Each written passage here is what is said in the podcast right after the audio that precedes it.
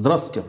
Сегодня в гостях у интернет-бухгалтерии «Мое дело» Максим Нальский, основатель компании Pyrus, которая сделала и развивает систему для командной работы э, под названием Pyrus. Максим, спасибо, что пришел. Ах, привет. Э, облачная система э, – это здорово. За облачными системами будущее. Э, насколько вообще в мире произошел уже пере, переход от, сказать, декстопных некоторых решений да, к облачным? Во-первых, спасибо, что пригласили. Рад здесь быть. А, ты знаешь, в разных странах по-разному, но вот в Америке это как бы за последние пять лет, я, наверное, не знаю ни одной софтверной компании айтишной, которая начала бы, ни одного стартапа, если можно так сказать, которая начала бы делать не облачный сервис. Mm-hmm. Более того, там уже следующая тенденция, и Э, mobile first или mobile only. То есть некоторые сервисы только на мобильных устройствах, а даже облачная версия, она появляется спустя 2-3 года, уже когда у сервиса появляется какой-то traction. Uh-huh. Поэтому ну, в разных странах по-разному. В России мы видим, что в принципе, как и все технологические э, новинки, приходят с некоторой задержкой, с лагом, там 3, может быть 5 лет, но, но, но повторяется все то, что происходит. Все те же сомнения, они потихонечку уходят. Э, которые были раньше, там, скажем, связаны с безопасностью и прочее. То есть они потихонечку, потихонечку люди адаптируются и, и переходят на... Потому что это просто удобнее, это дешевле в конечном итоге, это выгоднее. Угу. А сколько сейчас э, сервисов в мире э, по функционалу похожих на Pyrus? Um, знаешь, uh, наверное, можно сказать, сотни. вот. Компаний, которые... Дело в том, что, понимаешь, организация... Мы, мы называем Pyrus это сервис для организации рабочих процессов. Немножко так, ну, запутанно звучит, может быть, страшно, да? Вот, но идея в том, что как бы... Эм, вот по факту мы все организуем, если спросить, какой основной инструмент у тебя, например, какой основной инструмент организации работы? Так вот. Google аккаунт. Ну, Google аккаунт, почта на самом деле, электронная почта. У кого-то, да, может быть, там драйв, диск ты используешь, но в основном это все идет от почты, от Gmail. Ну, у меня идет от календаря, скажем так. Календаря. Календарь очень важный инструмент, да. согласен. Но, вот, но по факту, на самом деле, таким для большинства людей это все-таки электронная почта. Кстати, угу. для медийных людей чаще, чаще, чаще Facebook Messenger, многие там даже сидят больше, чем в почте, так угу. нужно человека найти. Но вот электронных писем люди отправляют а, 200 миллиардов, причем вот 200 миллиардов за какой период? На самом деле, я, когда, я всегда думал, что 200 миллиардов электронных писем в год. И всегда это использовал так вот. Сказал, 200 миллиардов писем в год, большая цифра, да, так всех впечатляет. А потом один человек обратил внимание моей команде, говорит, слушай, знаешь, вот, а дай мне пруфлинк. Я ему дал пруфлинк, он говорит, а знаешь, что это в день? 200 миллиардов электронных писем в день. Можно, конечно, поспорить, что там 80 или 90 процентов спама или какой-то рекламных рассылок, но все это очень много.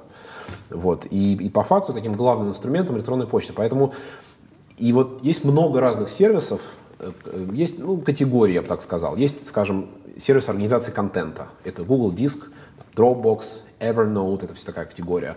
Вот. Есть сервисы для Task Manager, так называемые. Это там Asana, Trello, Basecamp в России, там, Kaplan, Bittrex и прочие. Вот. Э, это вторая такая большая категория. Вот. Э, есть еще несколько. И как бы все они так или иначе пытаются отвоевать вот внимание людей от электронной почты. По факту вся организация делается там. И вот реальный челлендж для Pyrus, реальный вызов, это именно насколько для любого такого сервиса, на самом деле, это важно не как ты конкурируешь с другими, а важно на то, насколько ты можешь людей перетащить из сегодняшнего инструмента, которым по факту для всех является электронная почта. Вот мы так на это смотрим. Угу. А, а сколько, вот в современной компании, 50 человек, допустим, есть, сколько у них должно быть вот таких вот решений всего mm-hmm. эм, стоять в компании, чтобы это работало? Потому что я вот не верю, что рабо- может работать 10 решений, потому что сложно пересадить людей на 10 Абсолютно. решений. Должно быть там два решения, три решения. А сколько по факту должно быть? Ну, идеально одно. На самом деле, чем меньше, тем лучше. Угу. Потому когда много решений, начинаешь между ними переключаться. И, кстати, это большая проблема, тоже целая категория task-менеджеров, программы такие приходят, говорят, вот, вы сейчас записываете все задачи. Ну, прекрасно. Приходит руководитель, ставит себе task-менеджер, начинает записывать задачи, приглашает его коллег, и потом выясняешь, что коллеги туда не ходят, потому что коллегам и так удобно. Они сделают свою работу, они обмениваются по электронке, по скайпу, там, ну, какими-то удобными средствами. Никто в task менеджер не ходит, и через две недели выясняется, что как, программа никому не нужна, то есть иде, идея не работает. И как бы почему? Ну, потому что просто люди в двух системах не могут работать в электронной почте и в Task Manager. И выигрывает более удобная, более привычная, это почта, и Task Manager в итоге умирает. Вот это большая проблема любых инноваторов, на самом деле, тех, кто mm-hmm. делает новые сервисы, очень важно. Поэтому чем меньше, тем лучше. Ну, я не знаю, если давать оценки, ну, два, ну, три, ну, максимум, в идеале один. Google пытается таким стать.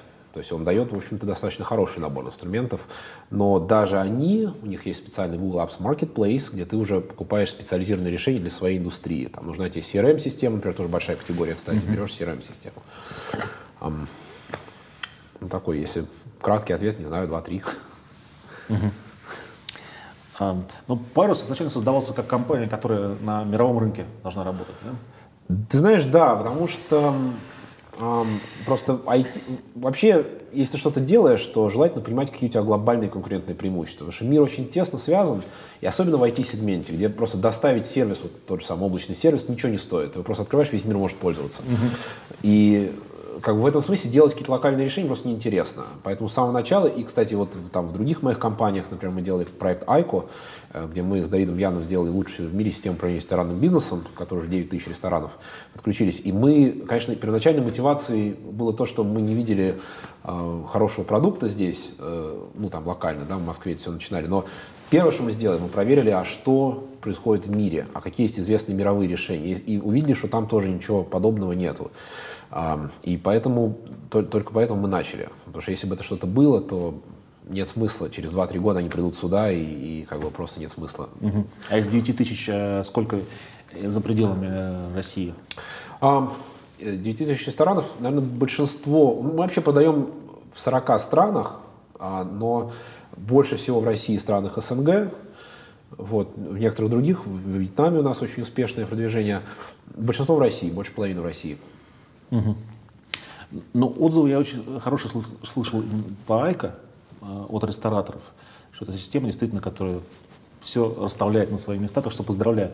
Спасибо. И, и в свое время Давид Ян приходил к нам на программу, когда мы вели еще ее с Олегом Тиньковым. Да. Он тоже рассказывал про Айка и про Эбби.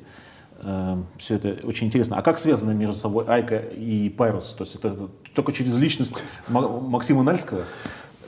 Ты знаешь, ну, формально да, угу. но неформально э, я занимаюсь, там это не моя, уже не первая моя компания, я еще там делал вначале, я, я вообще как программист, работал на американцев, потом открыл для американцев офис, для американской компании Prometric в Москве, был техническим руководителем офиса, потом он перерос в такую аутсорсинговую компанию, где мы делали просто софт на заказ. Угу. Вот. А потом мне это немножко наскучило, и я решил делать продуктовые. То есть интереснее как бы делать продуктовые компании. И была еще компания Финград, и она, собственно, остается прибыльной, она делает решения для управления финансами, управленческую отчетность, бюджетирование и прочие вещи. Вот. И как-то управляя разными коллективами, просто нужен был инструмент э, для контроля. И вот существующие не работали. Причем забавно, что у айтишников, да, вот у, у разработчиков, у них там сотни разных инструментов для контроля, там bug tracking software и прочие такие вещи. Вот, и они все классные, но они дико неудобные не айтишникам. То есть посадить в bug tracking software там бухгалтера или логиста или продавца просто невозможно, неудобно. Куча полей, куча форм, ничего не понятно, куда кликать. Ну, просто сложно и неудобно. И поэтому ну, появилась, естественно, необходимость в таком инструменте. Мы посмотрели все существующие, ничего лучшего не нашли и начали просто делать для себя. Вот, поэтому в этом смысле, наверное, Пайрус является таким результатом моего предыдущего опыта управления, в том числе и Вайка. А, но Пайрус сейчас, насколько он близок э, по, по, по функционалу к Bittrex 24? А, а у нас, знаешь, у нас немножко разные взгляды. Вот Bittrex 24 как раз пытается охватить все, то есть у них есть разные модули, там диск uh-huh. и прочие какие-то вещи, CRM. Э, вот, то есть они пытаются стать такой действительно одной, одной системой для, для компании. Это очень серьезная заявка, очень серьезная заявка, потому что, потому что в каждой категории, например, в диск, Bittrex 24 диск, у них есть там минимум три очень крупных, очень сильных конкурента. Dropbox, Google Drive и Box. То есть только, только в одной, да, они говорят, мы CRM, значит, у них еще там 10 конкурентов. То есть у них очень такая, очень-очень серьезная конкурентная ситуация. Вот, мы при этом, а, а мы делаем платформу, вообще основная идея Пайруса, что люди, бизнес-пользователи могут автоматизировать самые-самые разные процессы сами, не привлекая IT. Угу. Вообще это большая такая большая идея, потому что классический пример, у тебя что-то автоматизировать, управляешь там, ну, в банке ты работал, я знаю, довольно долго, да, ну что-то автоматизировать, давайте там выделим бюджет, давайте позовем подрядчика, подрядчик напишет техническое задание, вначале обследование, все это тянется месяцами, вот, через полгода там что-то рождается, заключили договор, что-то разрабатываем, а знаешь, за полгода там курс может два раза вырасти, то есть вообще поменяться бизнес, ну, Э, как бы бизнес-среда, и у тебя эта автоматизация уже становится неактуальной, у тебя пять других срочных задач. Поэтому в целом вот скорость инноваций, скорость автоматизации бизнеса, она медленная. И будущее именно за системами, которые позволяют бизнес-пользователям самим их настраивать. И в этом ключе я выдерживаю все свои проекты. Я специализируюсь на софте для B2B. Вот все мои проекты, так и еще софт для B2B. Вот. И в Pyrus как бы ты можешь очень разные процессы, то есть и CRM какие-то процессы, и HR процессы. То есть, например, наш самый крупный клиент в Pyrus в России, это Совкомбанк, у него 8,5 тысяч пользователей сидит в Pyrus. У них 300 процессов. То есть вот просто на одной платформе, вот представь себе, ты в банке покупаешь, так тебе под каждый процесс нужно покупать одну систему. Ну, может быть, там одну систему на 5, на 10 процессов. А у них на 300 процессов одна система. Там входящие письма госорганов, например, присылает письмо Центробанк там, с каким-то вопросом. Это задача в Пайрусе сразу же а, инкассация банкоматов, согласование доступов в информационные системы. То есть вот ну, ты пришел в банк на работу, тебе нужно куда-то доступ, ты оформляешь заявку в Пайрусе. Это только три процесса, а есть еще 297, которые они делают на этой системе. Да, интересно. И вот это, и вот это как бы вот, вот в этом наша сила, что можем на одной платформе очень много разных процессов оптимизировать. Угу. А насколько велики вот трудозатраты и сложности при том, чтобы эти процессы туда посадить, потому что это не, не так же просто, да? Нужно придумать, как это все будет работать. Ты знаешь, выясняется, что проще, чем, чем, многие, чем многие думают. То есть, а, ну, вообще, вот если есть некий процесс, то поставить его в парусе это ну, час-два. И основные усилия, на самом деле, не в какую-то технологическую настройку, а в административную волю, я бы сказал, руководства. То есть, если есть задача процесс вот автоматизировать и поставить, то это то, как бы есть политическая воля. Это решается мгновенно. Если же, mm-hmm.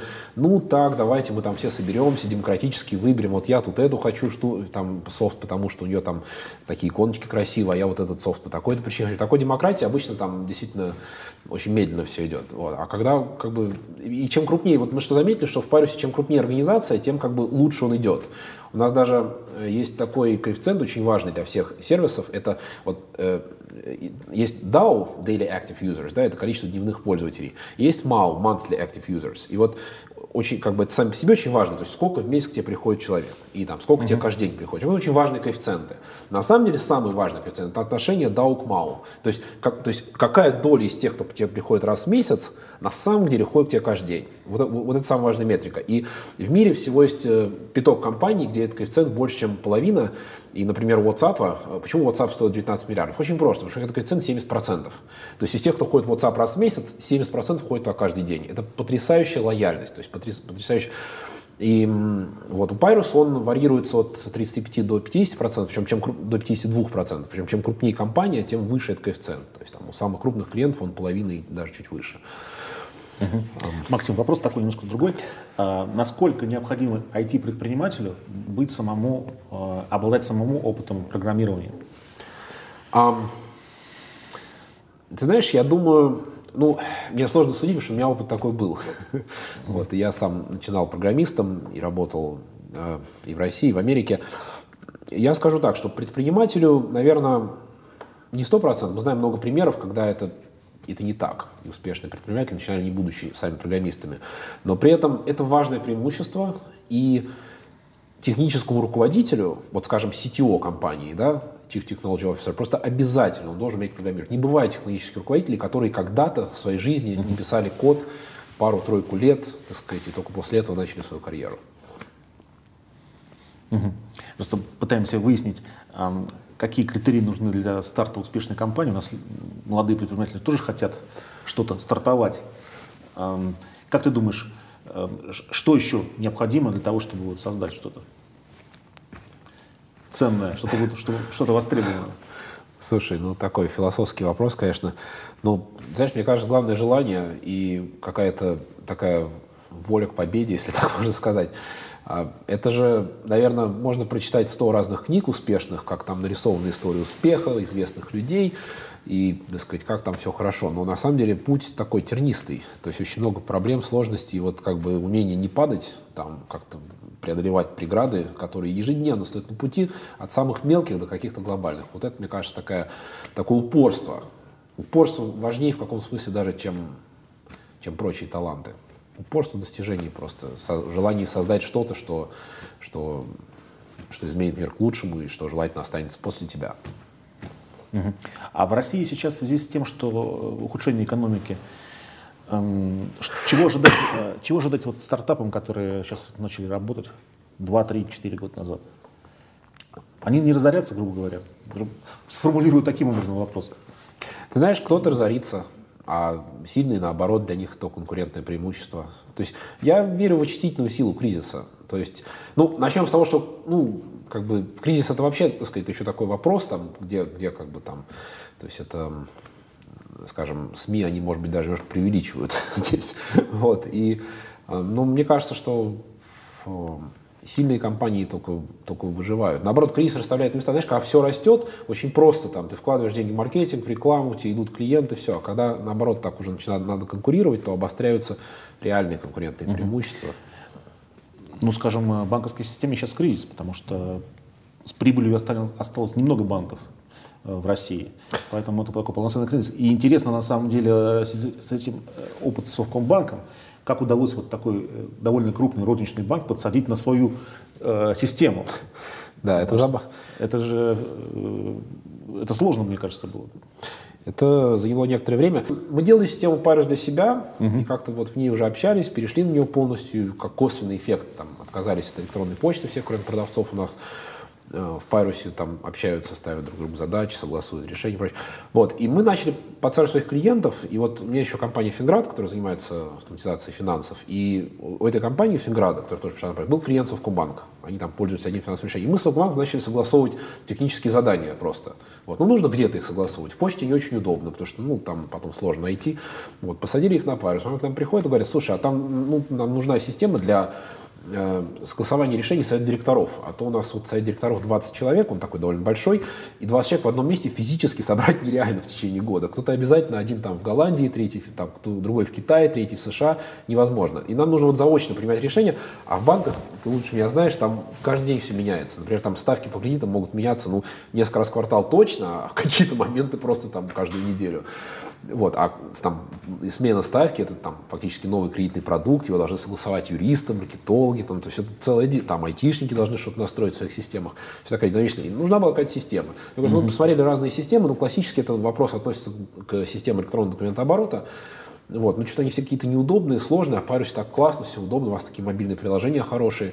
Вот. Может быть, можно вот его там, так сказать, к нашему процессу. Вот. Мы посмотрели на процесс, выяснилось, что там не хватает буквально пары небольших фич, мы их доделали. Они сели, и фактически вот за две недели совет директоров банка начал работать в Пайрусе.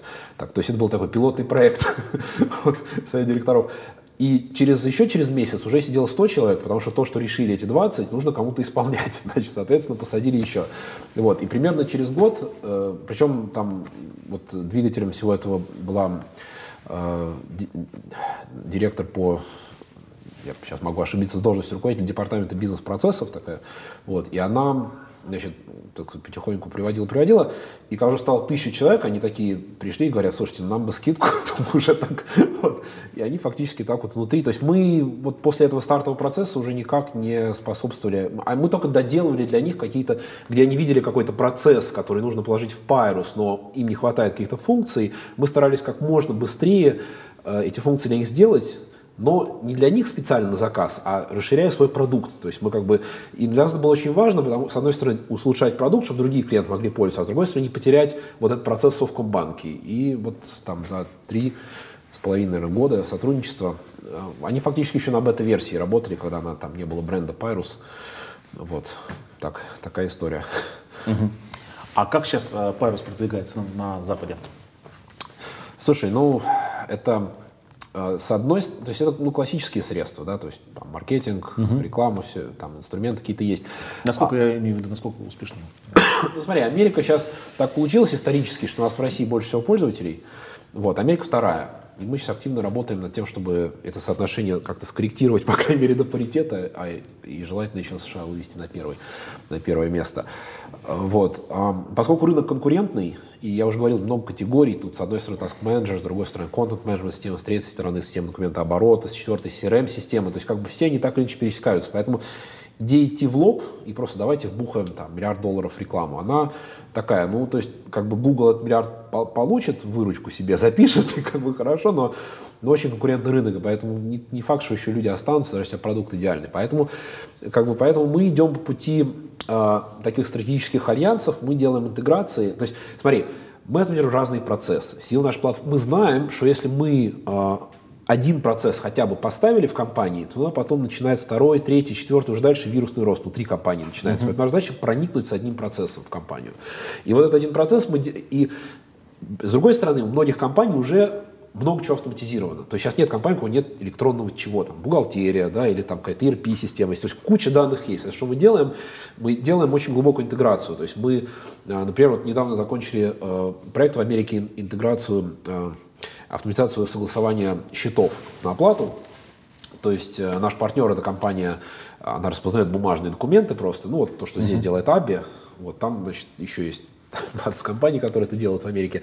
Вот. И результатом распознания счета является электронный документ структурированный. А дальше этот счет надо согласовывать. И вот это Pyrus. Мы сделали такую интеграцию и фактически открываем для себя целый рынок вот, подобных процессов. Вот через такие интеграции это наш основной, основной стратегический путь. Немножко такой не в лоб, но нам кажется, это более правильный Потому что фактически тогда мы не продаем пайрус, да, а мы фактически пайрусом добавляем value к существующим инвестициям, существующие эти системы.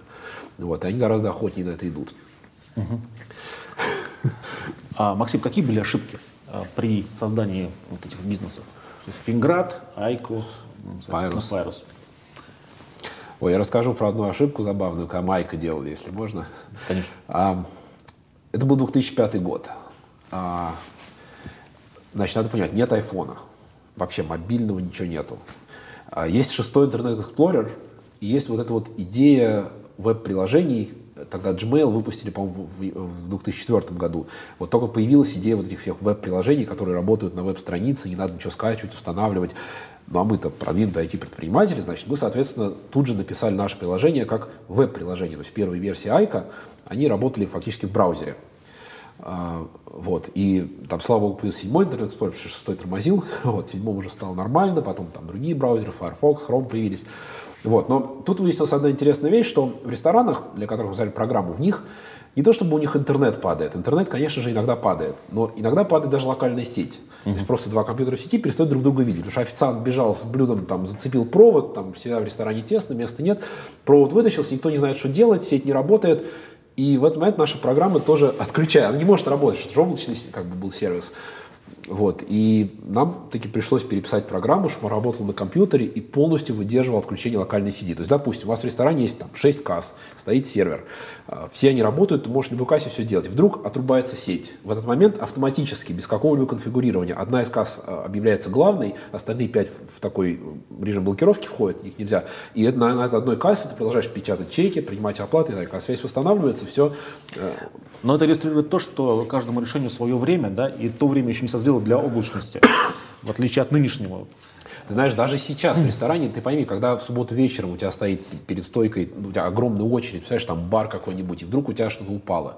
Это, это невозможно. То есть можно продавать софт по модели аренды, это то, что Айка делает. То есть вместо того, чтобы брать разовый платеж, мы берем маленький ежемесячный платеж. Это тоже, кстати, наше конкурентное преимущество. Мало кто так умеет делать на этом рынке.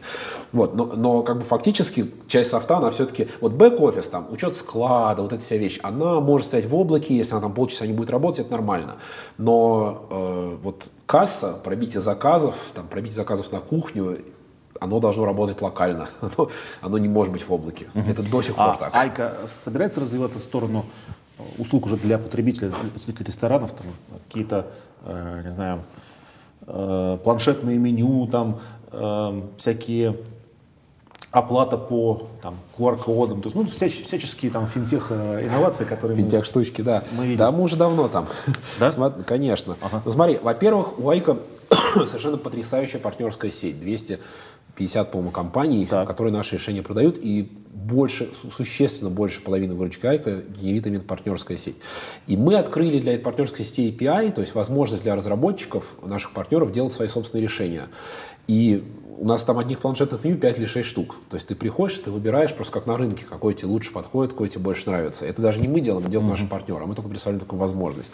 Это, это очень серьезное преимущество, потому что у конкурентов, допустим, только одно, потому что они сами сделали, а у нас, пожалуйста, на выбор.